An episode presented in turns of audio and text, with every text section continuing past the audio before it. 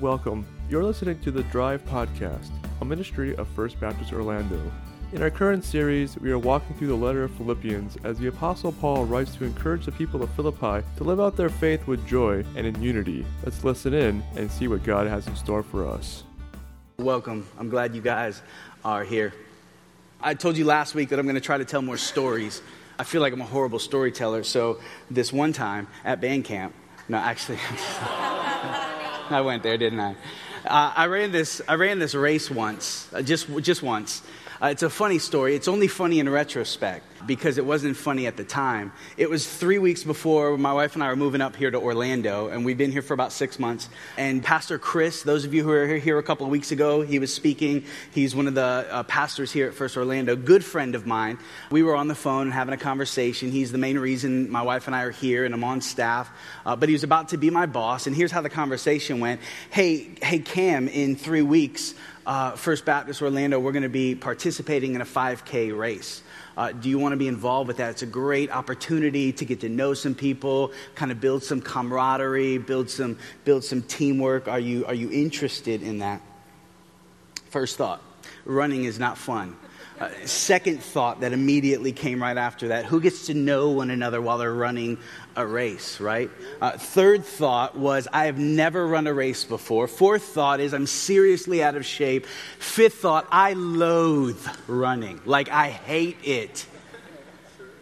All those came really quick, like in a rapid succession. I was very impressed with myself. And so, because of the train of thought in my head, I thought naturally what I was going to say to Chris was something along the lines of, "Hey man, I really appreciate the offer, but I gotta, I gotta decline that right now."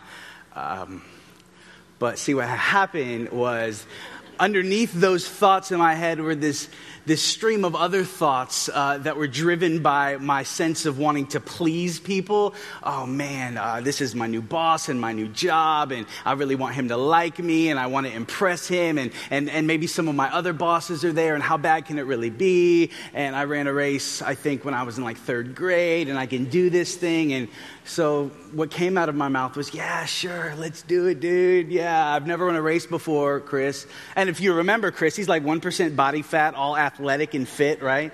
I'm not jealous at all.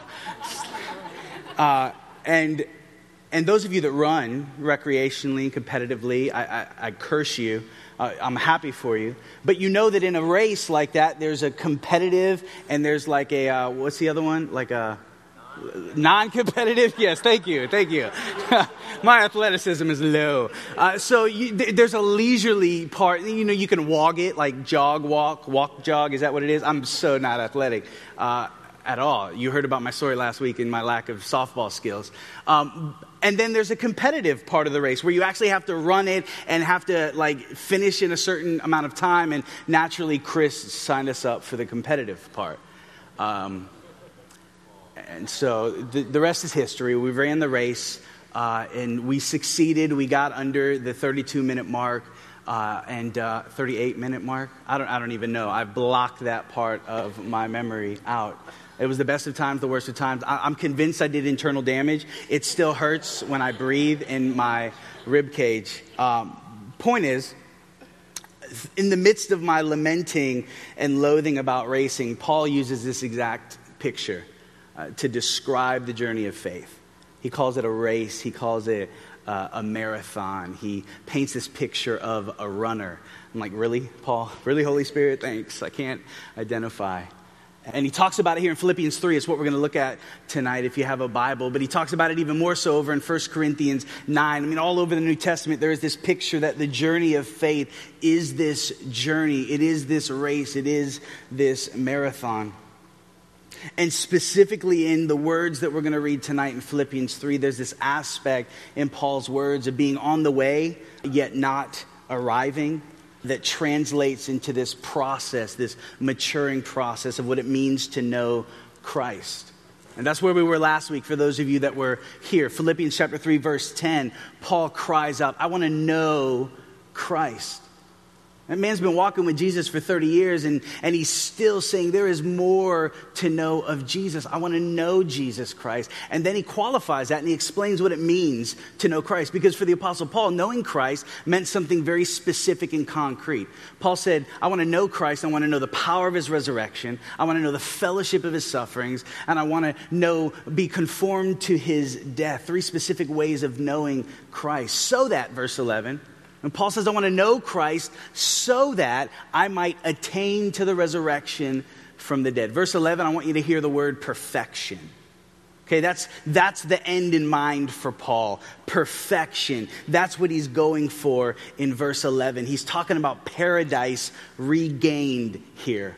Paul says, I want to know Christ so that I can know the perfection that Jesus came to make possible for those who belong to him. But to make sure that Paul doesn't leave anyone thinking that perfection is something that can actually be attained in this life on this side of glory. He quickly brings us down from the clouds and he makes sure that we all know that he hasn't arrived yet at this place of perfection. Look at me, Philippians chapter 3, verse 12. Philippians 3, verse 12.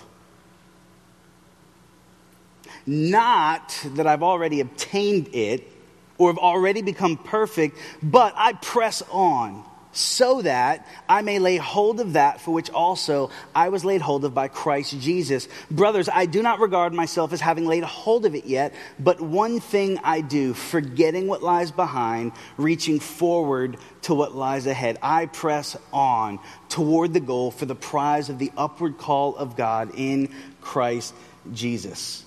And Paul's reminding us here that maturity in the faith is this process towards perfection, but that none of us have reached that place yet. Now, this is both comforting and extremely frustrating. It's comforting because a guy like Paul, a spiritual giant like him, he still hasn't arrived, right? He has not reached this pinnacle of perfection yet. Paul, we see all throughout the New Testament, still experiences these incredible highs and these soul quaking lows, but it's frustrating because really we, we all just want to arrive. Like we all want to finish the race. We want to finish the course. We want to we want to hear that well done from our heavenly Father. And while it's true that I want all those things to happen, if I'm really honest with you tonight, really, I, I just kind of want relief sometimes relief from this consistent striving to be like Jesus and this constant falling flat on my face. I've asked this question myself, and maybe, maybe you have. What's the use, right? What's the use? If I can't be perfect, then why bother? I've tried to live like Jesus, and I inevitably come up short. I want out of this tension of trying to live and to love like Christ and always finding myself missing the mark or constantly struggling with these habitual sins that I run back to that Paul talks about later in this chapter, like a dog returning to his vomit. It's a, it's a disgusting picture, but it's something that I think all of us experience on a daily basis.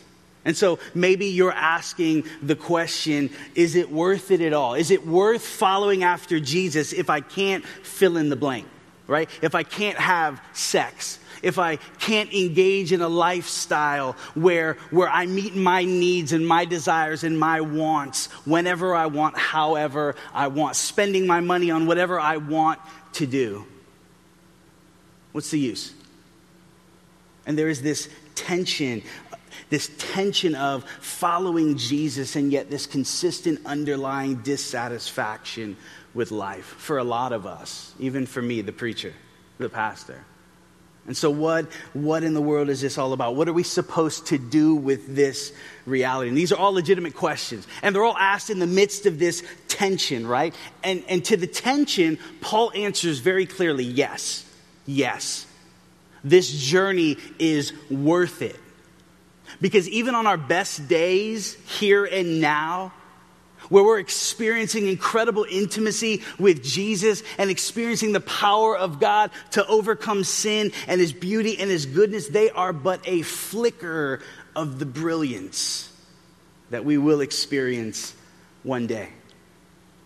And so this journey is worth it because the ultimate goal is worth it. And what is the ultimate goal? Paul says it. Man, I haven't attained it. I haven't yet become perfect. Perfection is the ultimate goal. It is our blessed hope, right? This future that is promised based on the scriptures in which we place our faith that one day King Jesus will return, will establish an everlasting kingdom, will forever defeat death, wipe out sin, defeat sin, and give us a brand new glorified body that is no longer stained and strained by indwelling sin. Where Jesus is drying every, every tear and every eye and he's restoring all things and making all things new. Paradise regained. That's the promise. That is the beautiful hope that we hold out for. That's the ultimate goal. That's what Paul is talking about. He's like, man, I haven't laid hold of that yet. I'm not perfect. I don't experience that kind of life yet, this hope of a new heaven and a new earth. And now here's the rub, here's the tension. Because of salvation, because of the life of Christ, his death, and his resurrection, we have all experienced a foretaste of the glory and of the goodness that we await. And we experience this foretaste because Jesus Christ Himself has come and made His home inside of us. And because we have been given a capacity to receive and contain and to give expression to the very life of Christ, we now have the awesome privilege and the of responsibility to experience, if, if even only in a small way, some of that beauty and some of that goodness that we have to look forward to in the communities that we live in and that we move in and that we have our being in. We're to experience these snatches of heaven in the way that we love one another as Christ loved us in the way that we meet one another's needs because our needs are being richly met in the abundance of Christ who's faithfully providing for us. We are to create these kind of pilot plants, these forerunner satellite cities within a city that mirror the heavenly city that is to come, whose, whose principles and foundations are love and joy and peace and patience and forgiveness and long suffering those are the foundations of the city to come. And because Christ lives inside of us, we have the privilege and the responsibility to become people who pray like this Lord, your will be done. God, your kingdom come on earth as it is, as it is in heaven. But the truth is, many of us are not experiencing any of that. In the midst of this tension, none of the joy, none of the satisfaction, none of the richness and abundance that is ours in Christ. Why? It's got a lot to do with our misunderstanding of the tension. See, in a word, what Paul is talking about in these few verses is our sanctification. Sanctification is a big theological word that really speaks to the process of Christians growing up into the fullness of Christ likeness. It is this process of us growing up into what is already true about us because of what God has done in our hearts through Christ. Sanctification comes from a Greek word, hagios, and it means to be made distinct or set apart, right? It's the idea that because of what God has done through salvation, theological aside, let's talk about the doctrine of salvation. Because of what God has done in coming and making our hearts alive, we were dead in our sins and trespasses, Ephesians 2. And so God came and He regenerated our hearts. Okay, He made our hearts alive. And after he did that, he then justified us. Justification is God declaring us righteous based not on our performance, not on our good works, but upon the performance of another, Jesus Christ and his righteousness. It's as if God looks at you and sees the righteousness of Christ. That is a work of God in and through us. Nothing we did got us to that place. So God regenerates us, He justifies us, then He sanctifies us. Now, here's the cool thing about sanctification it is both an objective act in time and a progressive process that lasts for all of our life. We are sanctified when God saves us. God sets us apart and makes us distinct because He puts the Holy Spirit within us. And then for the rest of our lives, we are learning to walk and grow up into this distinctiveness, this sanctification, this set apartness. And that goes on until Jesus splits the sky and comes back and he gives us a new body that is glorified. And he brings about a new heavens and a new earth in the city of Jerusalem that comes down. And so, doctrine of salvation and where you cut your teeth on biblically, you may have grown up to learn it in a different way, but we are regenerated, justified, sanctified, and we are glorified. Now, why the explanation of this theological doctrine? Because in our text tonight, Paul is essentially saying we are living in the tension between our justification and our glorification. And so Paul says, in our sanctification, we need to be mindful of a couple of things, or we will miss the big picture of what God is doing. That's what Paul's doing in our text tonight. He's helping us to thrive in the midst of our sanctification. And if we miss out on these things, we're going to find ourselves derailing and heading off into these erroneous paths where there is no life but bondage and destruction and decay. That's where the enemy wants us to live. And so Philippians 3:12, let's dive in. Let me let me pray really quickly. Father, thank you for your word. Lord, we all feel the tension of becoming something we already are, yet consistently struggling in a fallen and a broken world. Jesus, would you give us a glimpse of the greater reality of what you will do one day and what we have been made partakers of here and now? Help us to thrive in this tension of the already and the not yet. And Father, would you allow your word to speak to us, to encourage us, to equip us to live out this sanctification with hope, with obedience, with perseverance. In Jesus' name. Amen. First thing we need to be mindful of, chapter 3, verse 12, and it's, it's common sense, but sense isn't that common these days. If you watch the TV or, you know, presidential debates, you'll see common sense isn't very common. The first thing we need to be mindful of in the midst of our sanctification process is that we need to acknowledge that we've not arrived. Okay, look at verse 12. Not that I have already obtained it or have already become perfect but I press on so that I may lay hold of that for which I was laid hold of by Christ Jesus. Listen, Jesus didn't save you so that you could sit on the sidelines and wait for heaven to come. Salvation is dynamic, it is not static. I've told you this before. Eternal life isn't something to get screwed on as an extension to the end of your life. Eternal life is the life of Christ, the life of God the Father, God the Son, and God the Spirit.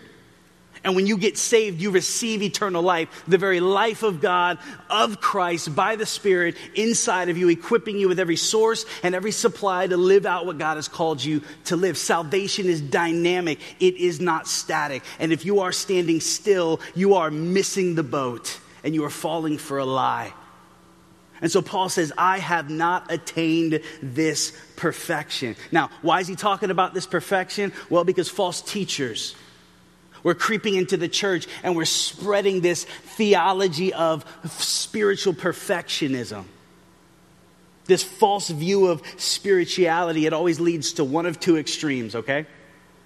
This idea that I'm perfect, that I've attained everything that I need in this walk with Jesus, it leads to one of two extremes. It leads to a spiritual condemnation that says, man, I will never arrive, I will never achieve, and thus a defeated life that strives through legalistic rule keeping out of a sense of duty emerges.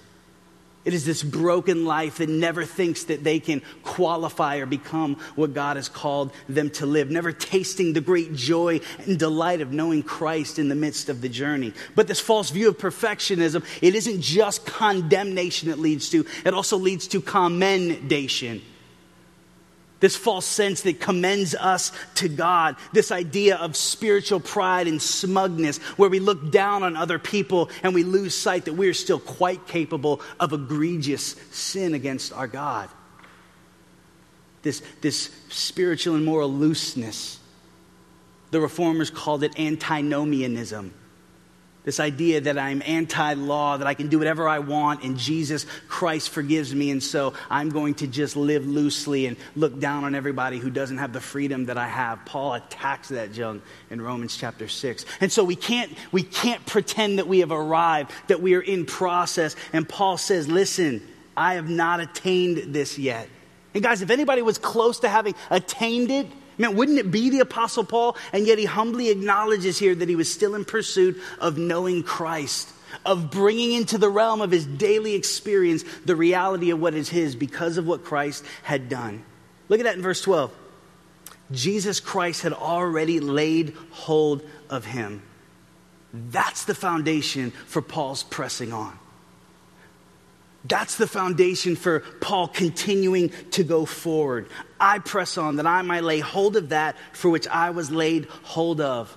And what is Paul saying here? He's saying that there is a fullness and a completion that has been graced to him in Christ. A fullness and a completion in which he is not yet fully functional, functionally perfect. Again, sanctification is growing up into this fullness that I've received in Christ. It is learning to be an accurate expression of everything that Jesus Christ has worked into me. Remember chapter 2, verse 12 and 13? I work out my salvation with fear and trembling, for it is God who is at work in me, both willing and to work his good pleasure. And so Paul says, Man, Jesus Christ has laid hold of me. There is a completion and a perfection to my salvation, though I haven't learned to express that yet. That's the journey of faith. It's learning to become more and more like Jesus. I hope every now and then that there is an expression of Christ in Cameron Sandel. Those of you know me and know me well, there are more unchrist like expressions of Cameron Sandel because I'm, I'm a work in progress. We all are. But we're growing up into this fullness that is in Christ. I've not arrived. Paul hasn't arrived. You have not arrived. We have a perfect salvation and we are not yet perfect expressions of that. Does that make sense?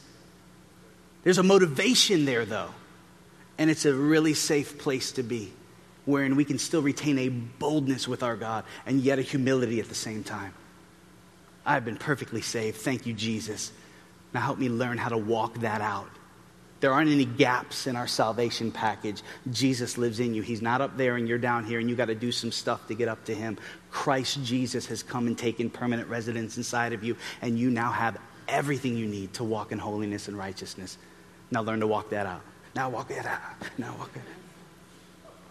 That was, I hope they, okay.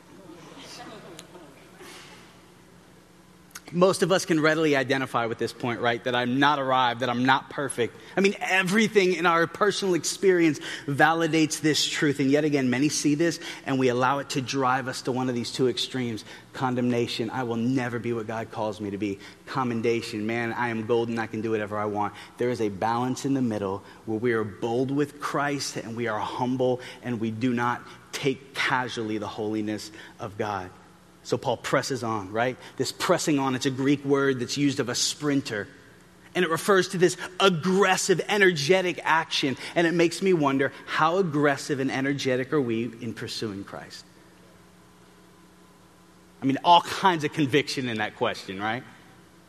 How energetic and how, how aggressive are we in pursuing Jesus, of becoming an accurate expression of his life?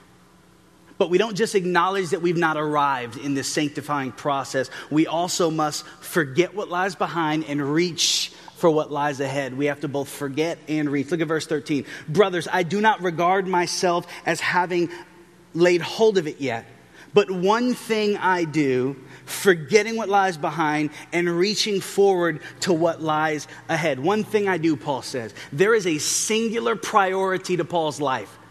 Some of us don't have a singular priority for anything.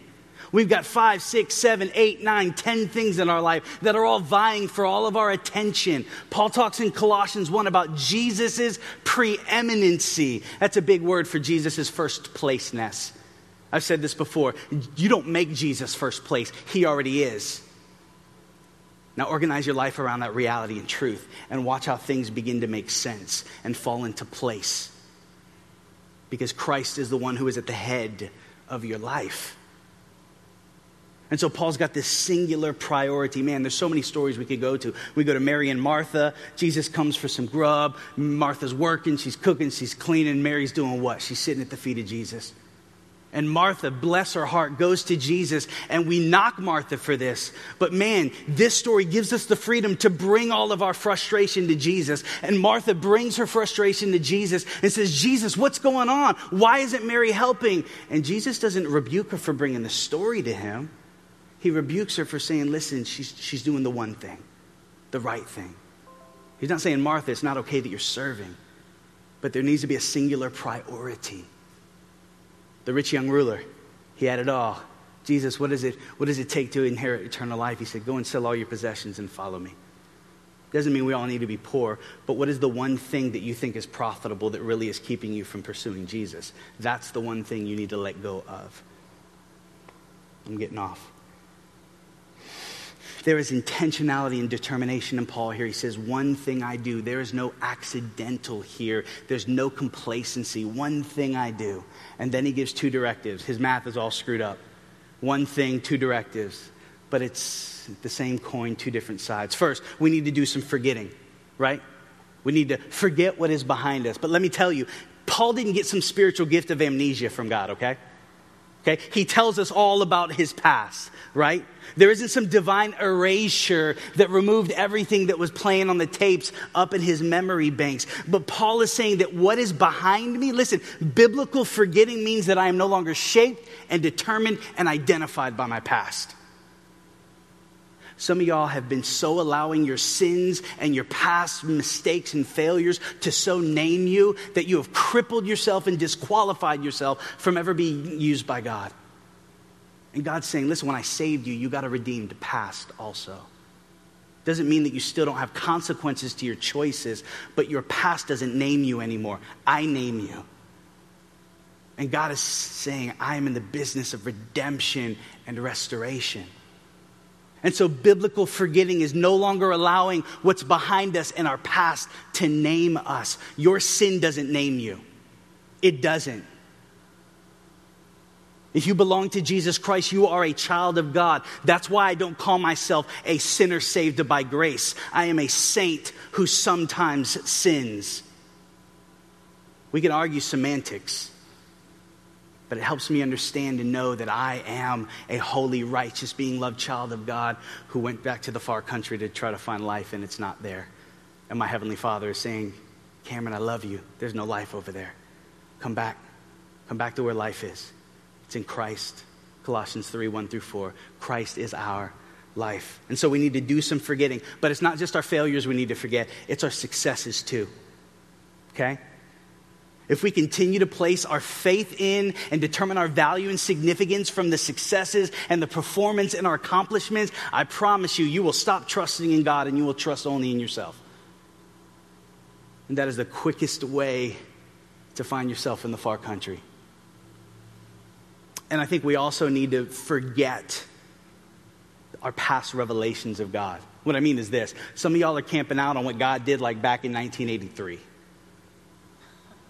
That's when I was born, so maybe 92. But here's the point some of us haven't heard from God in years. We serve a risen, living, speaking, present tense, revealing God. Man, it was only good for the day. And so God's mercies are new every day, and we need to learn to listen for God's voice. Holy Spirit, speak afresh. Guys, if you aren't opening up your word and allowing the Holy Spirit to speak to you, man, you are walking into your day naked and defenseless. And so we need to forget sometimes. Now, I don't mean that we don't place spiritual mile markers, okay? Come thou fount, one of my favorite hymns. There's a line in it. Here I raise mine Ebenezer, hither by thy help I come. Who knows what an Ebenezer is? Hmm? Scrooge. It is a Scrooge, but not biblically. Well done. In 1 Samuel chapter 7, uh, Samuel and the Israelites are about to get routed by the Philistines and they're coming to attack. And Samuel gets on his face and he prays to God, and God comes and routs the Philistines. And so, what Samuel does is he dedicates that moment to God and he raises up a stone, um, a, kind of like a, a monument of stone. He, he puts a pile of rocks together and he calls that place Ebenezer. Ebenezer means a pile of rocks, God's help, a stone of help. And so I raise my Ebenezer. I raise up my pile of rocks. It's important that we remember those spiritual mile markers of when God did this thing, but we don't go back here every time we talk about what God has done. We need to start learning how to talk about what God is doing, present tense. And so we, we forget what is behind. But that's not all we do. We also what? We also reach forward. We reach forward to what lies ahead. And this is a runner, right? Running the race, approaching the tape. Can you see me in that 5K stretching for the finish? Don't, don't picture that. It was very underwhelming, okay? Uh, picture somebody else. Okay, there you go. Usain Bolt killed it. I mean, dude was awesome. Do you see the effort? He is throwing himself, exercising every muscle, everything he's got to get across the finish line. And he didn't need to. I mean, he had a, a foot or two on him. One of these days, I'll be able to run that fast. In heaven, when I get a glorified body. but the straining, the stretching, the lunging, the reaching with all of his being. Man, Paul's hands are stretched out asking, What's new, Father? What do you have to say to me today? What do you want to do through me today? What is your word on this crisis in my life? We forget what's behind. We're no longer named by our past. We reach forward to what's ahead with open hands and open hearts, expecting to see and hear from our God who is still speaking to us. And so, this is what we are to do in the tension the tension of living in a fallen and broken world seeing snatches of heaven and the glory and the beauty and goodness of Jesus Christ, making us more like Himself. This is what we do, acknowledging we've not yet arrived, forgetting, reaching. This is what we do. Why do we do it? Why do we press on? Three things the goal, the prize, and the upward call. Look at verse 14. I press on toward the goal for the prize of the upward call of God in Christ. The goal is this Jesus, I want to know you and I want to be an expression of your life. Jesus always answers that prayer, y'all.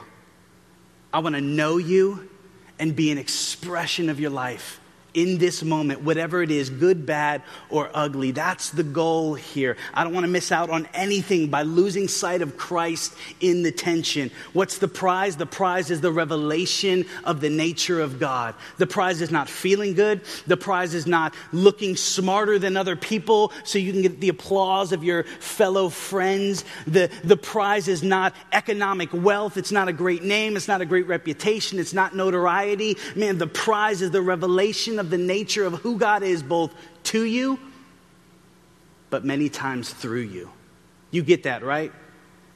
Sometimes God is more interested in doing a work people around you than just you.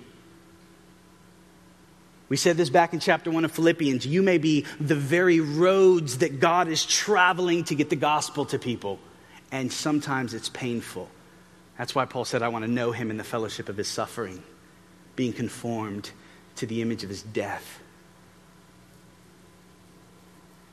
Now, what's this upward call? this is tough. You want to know what the upward call is? The upward call of God is whatever mess you're in right now. That's what the upward call of God is. The call in our life that drives us upward to God in Christ. It's whatever feelings you're experiencing, it's whatever situation, whatever circumstance, whatever crisis. These are literally the sound God's voice is making, beckoning you to bring this to God and say, God, what is your word on this situation in my life? Crisis is the sound God's voice is making. My four year old, since we moved here to Orlando, pees wherever she wants. We had this down before we moved. And we've been here six months, and it's like, okay, what are we having a development delay here? What is going on? She just pees. And she's struggling and she's having, she's having this, uh, this, what's it called where you go backwards? Where you go backwards. She's having this backwards thing. There it is, regression. Yes, she's having this. I'm having a regression. Why did I tell you that? Um, wait for it. Oh, yeah, here it is. 3 a.m. She walks in the other night, soaking wet, everything. I do not want to wake up. And that's the call to worship. That's the call to worship for me.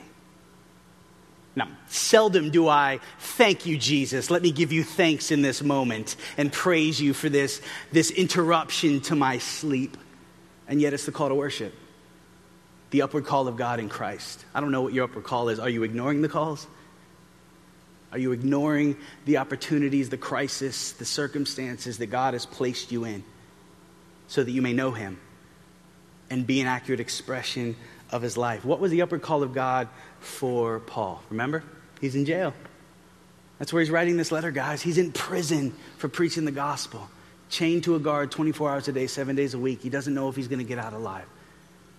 And how did he respond? Did he grow despondent and depressed? No. Man, he sought God and he pursued Jesus. And what happened? Man, the entire imperial guard heard about the gospel. People getting saved in, in Caesar's own palace. That's big time right there. Remember? Paul was always looking for God in all the things, at all the times, and in all the places. Throwback to, I don't know, September 14th. In this whole book, it's all connected. And so the prize, the goal, the upward call of, excuse me, God in Christ. God wastes nothing in our lives on this journey towards Christ likeness, on this journey towards perfection. So we must acknowledge we haven't arrived. We must forget what lies behind. We must reach for what is ahead of us. Verse 15, let me finish. Let us therefore, as many as are perfect, have this attitude.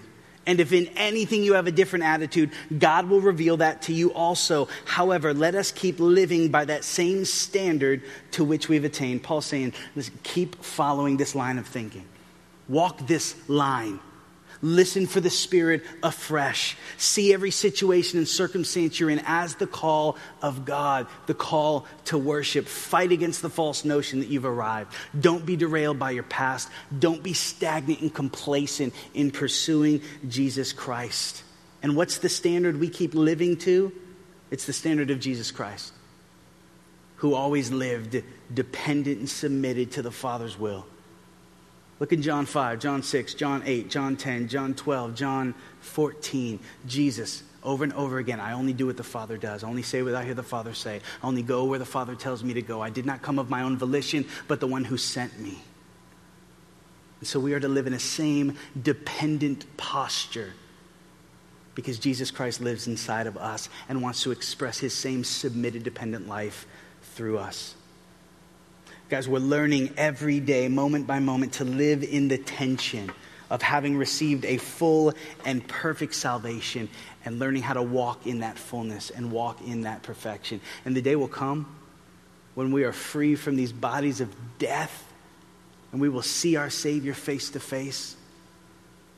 But we still fight for that now, that intimacy now, that pursuit of knowing Jesus Christ now.